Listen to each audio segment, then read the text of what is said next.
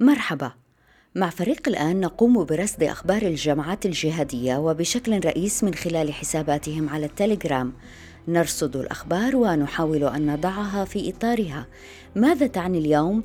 كيف ترتبط؟ بما كان أمس؟ وكيف ستؤثر في أحداث الغد؟ أنا نهاد الجريري أهلا بكم.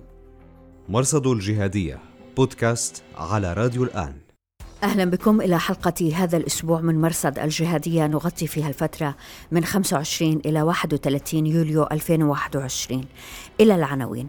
الحقيقة عنواننا الأبرز هذا الأسبوع هو ما قاله لنا المتحدث باسم المكتب السياسي لطالبان في الدوحة الدكتور محمد نعيم.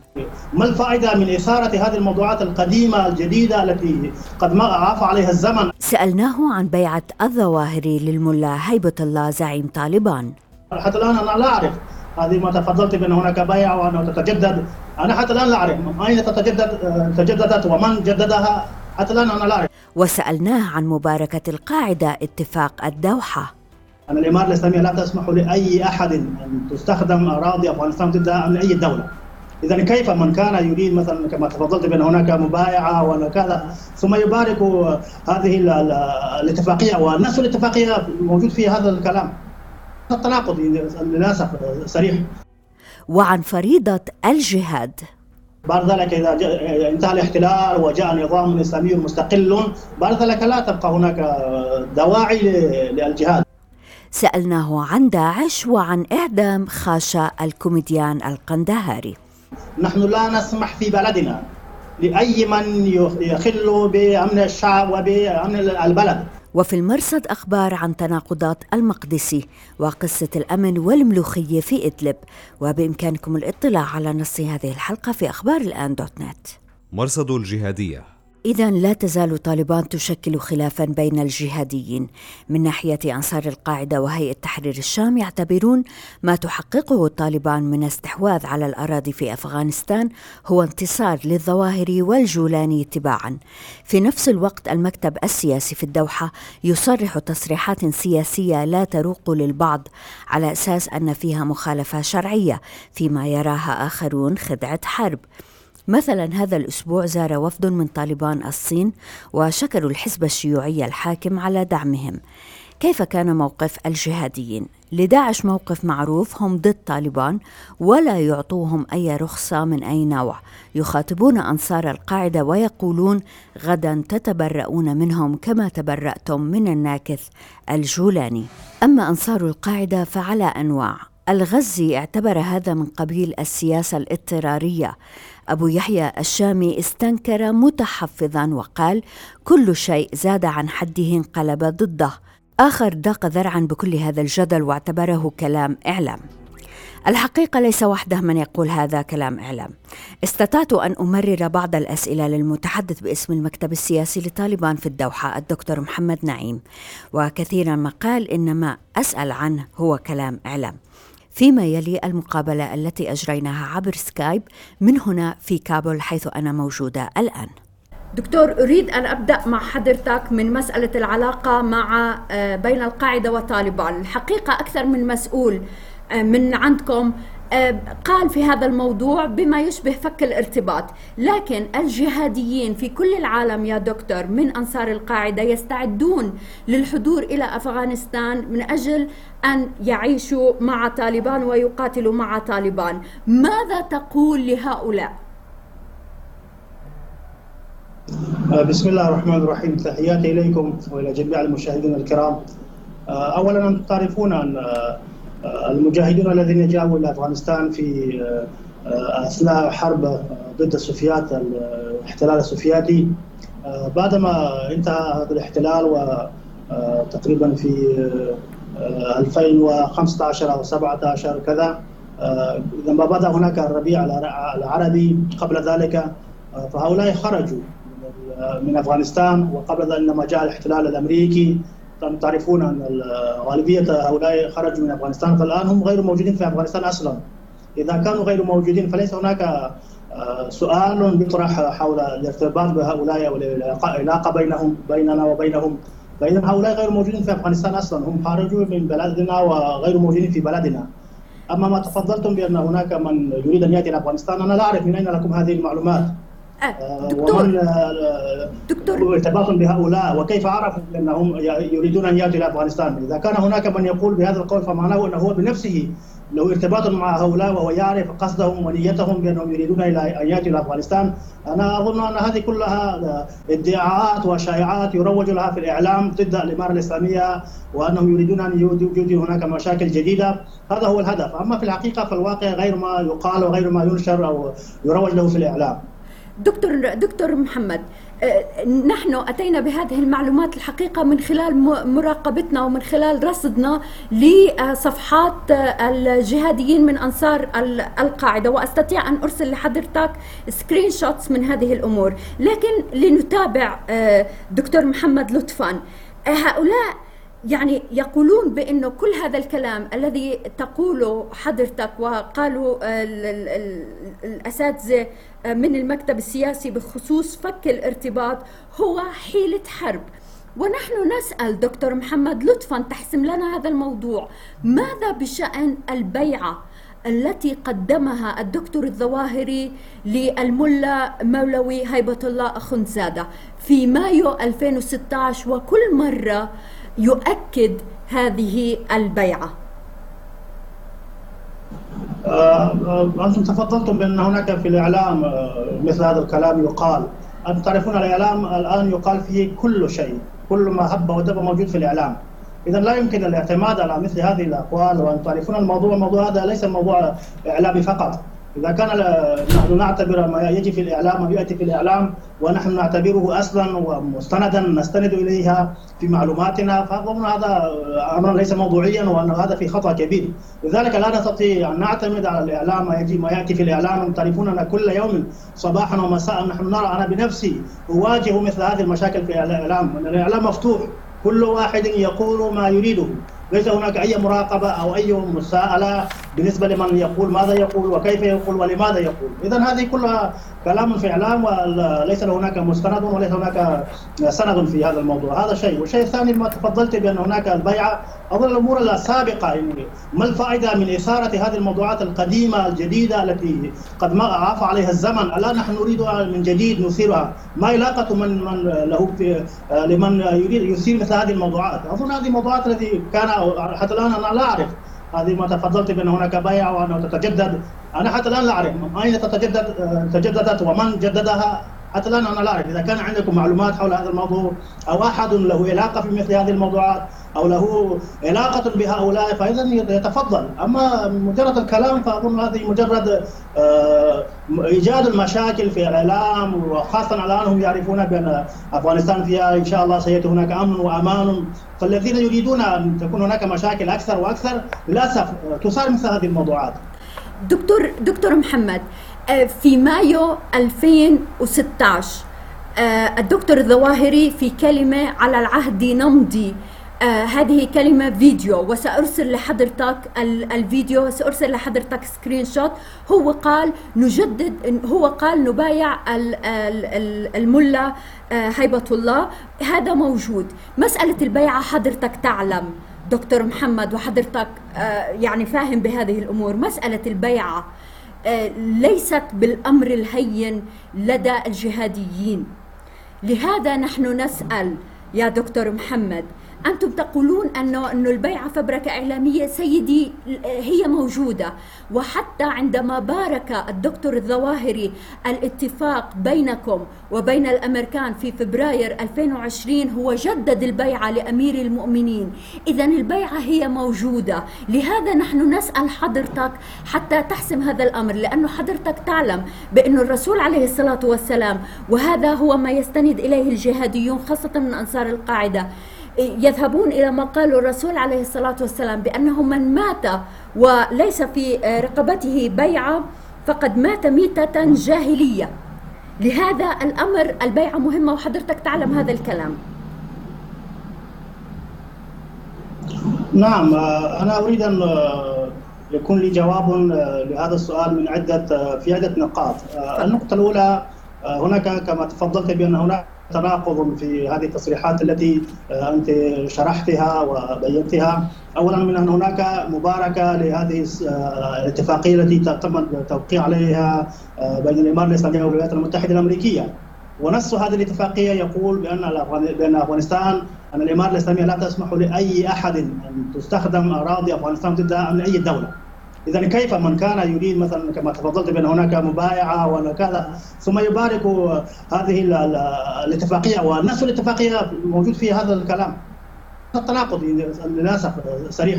هذه نقطة، والنقطة الثانية ما تفضلت أن هناك قضية البيع وهذه طبعا أمور شرعية وأمور يعني تفصيلية. يعني لها أهلها. لمثل هذه المسائل العلماء موجودون، نحن لا نستطيع أن هناك في دقيقة ودقيقتين أو ثلاث دقائق نخوض في في هذه الموضوعات ونفصلها ونشرحها، أظن أنها ليس من آه، صلاحياتنا. فأظن هذه الموضوعات نتركها لأهلها. فهم لا يفهمون بهذه الأمور، أما ما الأمر الثاني الان تعرفون ان الوضع؟ فيما كان في السابق. الآن يختلف. في في عهد الرسول صلى الله عليه وسلم كان هناك أمة واحدة، ليس هناك أي دولة أخرى غير يعني اختلاف بين المسلمين في في في الحكم، كان اميرا واحدا كان هناك أمير واحد وكان هناك دولة واحدة، الان تعرفون العالم الاسلامي فيه أكثر من 50 تقريبا حوالي 50 دولة، اذا الأمور تختلف. نحن لا بد أن نفهم الواقع ونعرف الواقع. مثل هذه أنا قلت في البداية بان أنا لا أعرف من أين تأتي هذه المسائل المثيرة للجدل وأن هناك لا أعرف ما الأغراض التي خلف هذه الموضوعات. أما فيما يتعلق بنا فنحن قلنا ونقول أن هذا موقفنا وهذا موقف شرعي وموقف آه، وطني بأننا لا نسمح لأي أحد أن يستخدم أراضي أفغانستان ضد أي دولة. هذا هذا موقفنا وهذا هي سياستنا منذ البداية وحتى الآن. اذا نحن لا نرى في هذه أي مشكلة. تمام. دكتور أنا اسمح لي أنا سأتواصل مع حضرتك وسأرسل لك كل هذه الأشياء حتى تكون حضرتك على بينة وحتى تعلم لماذا نحن نطرح هذه الأسئلة. دكتور آه، آه، الملا عمر رفض أن يسلم أسامة بن لادن للأمريكان عندما طالبوا بذلك. هل أنتم الآن في 2021 احتمال أن تسلموا الظواهر إن رأيتم أن في ذلك مصلحة لكم؟ هناك نقطتان، النقطة الأولى ما كان في 2001 كان محمد عمر مجاهد رحمه الله رحمة واسعة. موقف شرعي وموقف آه، وطني. لأنه كيف يمكن أنه ليس هناك أي دليل وأنت تقول لشخص آه، لابد أن تنفذ ما أقوله؟ فهذا ليس في تاريخ أفغانستان والافغان الشعب الأفغاني هذا يعرف الجميع. لأنه لا نستطيع أن يكون هناك واحد يقول لي أنه آه، ما يقوله هو بدون دليل وبدون سند وأن أنفذ ما يقوله فهذا غير وارد أصلا. أما ما تفضلت بالآن بأن هناك إذا كان هناك الشيخ أيمن الظواهري فهو غير موجود الآن في أفغانستان، إذا كان غير موجود في أفغانستان فما كيف يمكن أن نثير الموضوع نسلمه أو لا نسلمه؟ غير موجود أصلا هناك، اذا كيف يمكن هذا السؤال الذي يترتب على ذلك؟ هل يمكن أن أسألك سؤال إنشائي أين هو؟ هل تعلمون أين هو؟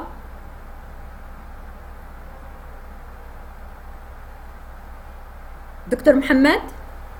نحن لا نعرف عن هذا الموضوع أصلا دكتور محمد ما نوع الحكم الذي تريدون في أفغانستان لطفا؟ آه، نحن نريد في أفغانستان آه، حكما اسلاميا يستند إلى مبادئ الشعب الأفغاني وإلى قيم الشعب الأفغاني أن تعرفون في جميع العالم آه، كل مجتمع وكل دولة أو كل بلد له مبادئه وقيمه ولا بد أن يكون الحكم في ذلك البلد أو في ذاك البلد حسب مبادئ الشعب وحسب قيم الشعب. إذا الشعب الأفغاني هو شعب مسلم أكثر من 100 آه، من 99% فلا بد أن يكون الحكم اسلاميا مستندا إلى أصول إسلامية. أما كيف كيفية الحكم أو نوعية الحكم فهذا يتعلق بالأفغان أنفسهم. نحن الآن جالسون هنا في الدوحة.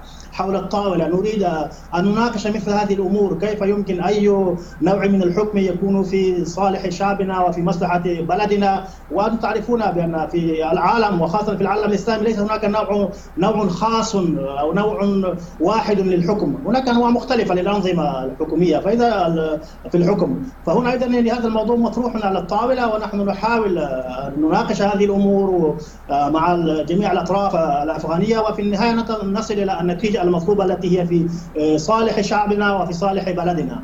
هل الانتخابات تبدو فكرة مقبولة لديكم دكتور محمد؟ أنا قلت أنا إذا كان قلنا بأن نوعية النظام أو نوعية الحكم فيشمل كل هذه الأمور. ونحن أيضا الآن نرى في العالم في العالم الإسلامي وغير الإسلامي ليس هناك الانتخابات هي الطريقة الوحيدة للوصول إلى الحكم. إذا كان هذا موجودا في العالم وفي العالم الإسلامي وحتى غير الإسلامي فلماذا نحن نصر على طريقة واحدة؟ ونريد أن نجبر شعبا أو بلدا أو أي أحد على طريقة وهذا طبعا يخالف ما ينادى بها في العالم بأن هناك الحرية وأن هناك حرية التعبير وهناك حرية تقرير مصير الشعوب. أين هذا؟ إذا لماذا نحن نصر على هذا؟ حتى الآن في العالم الإسلامي نحن نرى هناك أنواع مختلفة طرق المختلفة للوصول إلى الحكم. فهذا يتعلق بالشعب الأفغاني وبالأفغان. نحن لا نسمح والشعب الأفغاني أيضا لا يسمح لأحد أن يملى على الشعب شيء من الخارج. وهذه مشكلتنا للأسف منذ 40 سنة بأن هناك من يفكر في هذا وفكر ولكن في النهاية فشل. بأنهم يريدون أن يفرضوا على شعبنا أفكارا جديدة تخالف مبادئ شعبنا وتخالف تقاليد شعبنا وأعراف شعبنا. فجاءت المشاكل وهذه المشاكل حتى الآن مستمرة. وخير دليل على ذلك أن منذ 20 سنة كان هناك جاءت جميع ما في العالم من القوات الأجنبية 150 ألف جندي أجنبي معهم الدبابات والطائرات والصواريخ والأموال الهائلة. والدعم السياسي والدعم المالي كل هذه. لكن ماذا في النهاية؟ ماذا فعلوا؟ جاءوا بمثل هذه الأنظمة التي تخالف مبادئ شعبنا وتخالف فكرة شعبنا. في النهاية فشلوا هناك. فإذا نحن نريد ونقول نريد أن نقول للعالم ولجميع من يسمعنا بانه لابد أن يترك الشعوب تترك الشعوب لتقرر مصيرها بنفسها، لا نملي على أي شعب شيئا إذا أي من يقوم بمثل هذه الأمور فالنهاية تكون للأسف فاشلة ومأساوية. سؤال عندي دكتور من من باحثين في في هذا المجال. ماذا يعني هذا الصيغة النهائية للحكم التي ترغبون بها والتي آه، ستقرر في الدوحة كما كما تفضلت حضرتك؟ ماذا يعني هذا بالنسبة لفريضة الجهاد لديكم دكتور؟ عفوا آه، الصوت متقطع لم أسمع صوتك بشكل جيد. آه، لو تتفضلي وتكرري السؤال مرة أخرى. دكتور محمد آه هذا سؤال من باحثين في المجال يسألون ماذا ستفعلون بالنسبة لفريضة الجهاد في أي صيغة نهائية للحكم تتفقون عليها؟ فريضة الجهاد. آه، إذا كان قصدك بأن آه، كيف جهادنا فتعرفون أن جهادنا منذ 20 سنة ضد الاحتلال والشعب معنا في هذا الجهاد المبارك. وأيضا في النهاية توصلنا إلى نتيجة وهذه النتيجه إن شاء الله آه، استعاده حرية بلدنا واستعادة آه، استقلال شعبنا وأيضا يكون هناك نظام إسلامي مستقل إن شاء الله يقرر مصير الشعب ويكون يعمل لصالح الشعب ولمصلحة الشعب. أيضا هذا إذا كان هناك انتهى الاحتلال ففي بلدنا لا يكون هناك لا يبقى هناك ذريعة. بعد ذلك اذا انتهى الاحتلال وجاء نظام إسلامي مستقل بعد ذلك لا تبقى هناك دواعي للجهاد، أما إذا كان هناك هجوم مرة أخرى لا سمح الله على بلدنا وعلى شعبنا وأن من يتدخل في شؤوننا ولا يسمح لشعبنا أن يقرر مصيره بنفسه وهناك من يكون يريد أن يفرض على شعبنا شيئا مخالفا لمبادئ شعبنا ولعقيدة شعبنا ولقيم شعبنا. فطبعا هذا لا يكون. إذا نحن آه، نامل في النهاية أن تنتهي هذه المشاكل في بلدنا ويكون بلدنا مستقلا حرا فيه نظام نظام إسلامي مستقل يعمل لمصلحة الشعب ولخير الشعب. وهذا يتطلب أيضا أن تقاتلوا آه، داعش. صحيح دكتور؟ آه، نحن ليس آه، سياستنا آه، أننا نضع عداوة شخصية مع أحد نحن لا نسمح في بلدنا لأي من يخل بأمن الشعب وبأمن البلد. هذا موقفنا وسياستنا منذ البداية. فنحن نريد أن يكون شعبنا وبلدنا آمنا وفيه سلام وأمن وأمان. يا دكتور بس سؤال سريع لطفا. لماذا لا توقفون إطلاق النار؟ لماذا قتلتم خاشة ال ال الكوميديان في قندهار؟ آه، مواضيع وقف إطلاق النار. هذا الموضوع آه، أنتم تعرفون بأن شعبنا آه، منذ 40 سنة في مشاكل للأسف وبالأخص منذ 20 سنة. وهذا الاحتلال الذي جاء واحتل بلدنا وأشعل هناك نيرانا للحرب للأسف وقد جاء بالمشاكل كثيرة لشعبنا ولبلدنا. آه، ونحن حاولنا منذ البداية أنتم تعرفون لعلكم تتابعون طبعا الأخبار. في 2001 كان موقفنا. نحن قلنا بأننا نريد حل المشاكل. ما حدث هناك بعض المشاكل نريد أن نحلها من خلال الحوار ولكن طبعا لم يستمع لندائنا هذا. في النهاية طبعا الان نحن حاولنا مرات عديدة وجلسنا مع القوات الأجنبية على حول الطاولة وخضنا مفاوضات عسيرة وقد أخذ هذا هذا تقريبا حوالي سنة ونصف سنة. وفي النهاية توصلنا إلى النهاية وقد قضينا على شوط كبير لهذا لهذه الحرب. أما الحرب الباقية أيضا هذه نحن لم نبدأها للأسف. نحن لم نبدأ الحرب الحرب موجودة في بلدنا وفرضت علينا. نحن نريد أن انهينا جزءا من الحرب والباقي أيضا نريد أن نحلها. وقد وضعنا نحن لإنهاء هذه المشاكل هناك خريطة كيف يمكن أن نحل هذه المشاكل؟ وهذه الخريطة موجودة الآن ما تسمى باتفاقية الدوحة. فهناك في اتفاقية الدوحة جاء نص من نص الاتفاقية بأن وقف إطلاق النار سيكون بعدما يكون هناك توصل إلى حكومة إسلامية جديدة. وهذه الاتفاقيه وقع عليها الاماره الإسلامية والولايات المتحدة الأمريكية وأيدها مجلس الأمن وأيدها دول الجوار ودول المنطقة وكان هناك شبه إجماع دولي على هذا. اذا هذه الطريقة لإنهاء الحرب إذا اردنا إذا كان هناك نحن وضعنا خطة وخارطة الطريق بعد ذلك يأتي واحد ويخالف هذه مع معنى هذا. أنه لم الآن نبدأ مرة ثانية ولسنتين أو ثلاث سنوات ونبني نبني هناك خطة جديدة ونصنع هذا مشكلة. اذا لابد الالتزام بهذه الاتفاقية وهذه الاتفاقية فيها حل المشاكل الموجوده ما بأن هناك من قتل أصلا هذا الشخص كان هذا مسؤولا لنقطة التفتيش وكان مسؤولا لمركز آه، التابع لإدارة كابل لم يكن هذا شخصا كوميديا بل كان هذا في الحقيقة مسؤول عسكري وقد قتل من المجاهدين كثيرا. حتى هناك أنه إذا ما كان يقتل مجاهدا بعد ذلك يأتي بالأحجار ويضرب بالأحجار في في في أفواه المجاهدين بعد قتلهم ويمثل بجثث المجاهدين. أما ما حدث طبعا نحن أيضا يعني حتى الآن لا نعرف آه، كيف حدث هذه المشكلة. ولكن أن هذا الشخص هو شخص عسكري وأنتم تعرفون أنه معه آه، أسلحة في في في بعض الصور وفي بعض الفيديوهات. إذا أنت إن شاء الله سنرسل لك بعض الروابط انت ستشاهدين إن شاء الله كيف هذا الشخص. أيضا هذا الشخص ليس شخصا مدنيا هذا شخص عسكري وكان مسؤولا عن نقطة تفتيش أو مركز عسكري لإدارة كابول وقد قتل كثير من المجاهدين. فاذا آه، كيف حدث؟ حتى الآن نحن لا نعرف ماذا حدث وكيف حدث. نحن نؤمن وهذه موقفنا بأننا نريد أن تسير الأمور حول حسب القوانين المتبعة وحسب مبادئ الشريعة الإسلامية. آه، فنحن ملتزمون بهذا. شكرا جزيلا يا دكتور. شكرا دكتور محمد نعيم. شكرا. جزاكم الله خير وبإمكانكم متابعة موقع أخبار الآن للاطلاع على النسخة المصورة من هذه المقابلة. مرصد الجهادية بودكاست على راديو الآن. ثمة أمر يحدث داخل حراس الدين. منذ انقضاض هيئة تحرير الشام على الحراس في صيف العام الماضي واسم أبي عبد الرحمن الديري العسكري في الحراس يتردد باعتبار أن الهيئة تسعى لاعتقاله.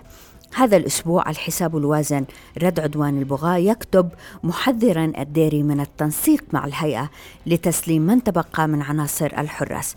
هل يقصد الحساب ديريا آخر؟ لا أعتقد. لماذا انقلب هذا العسكري على الحراس؟ غير واضح لكنه يشير إلى تشظي من بقي من الجماعة. الحساب نفسه استذكر مرور عام على اعتقال أبي يحيى الجزائري في الحصار الشهير في تل عادة. الجزائري طرد من الحراس بسبب مطالبته وآخرين محاكمة كل من أبي همام الشامي وسامي العريدي لأنهما رضيا بالتعاون مع الهيئة. وهذا كان نقطة خلافية بين مؤيدي الهيئة ومعارضيها في الشام. الانتصار لرجل انقلب أصلا على قيادة الحراس. مرصد الجهادية بودكاست على راديو الآن.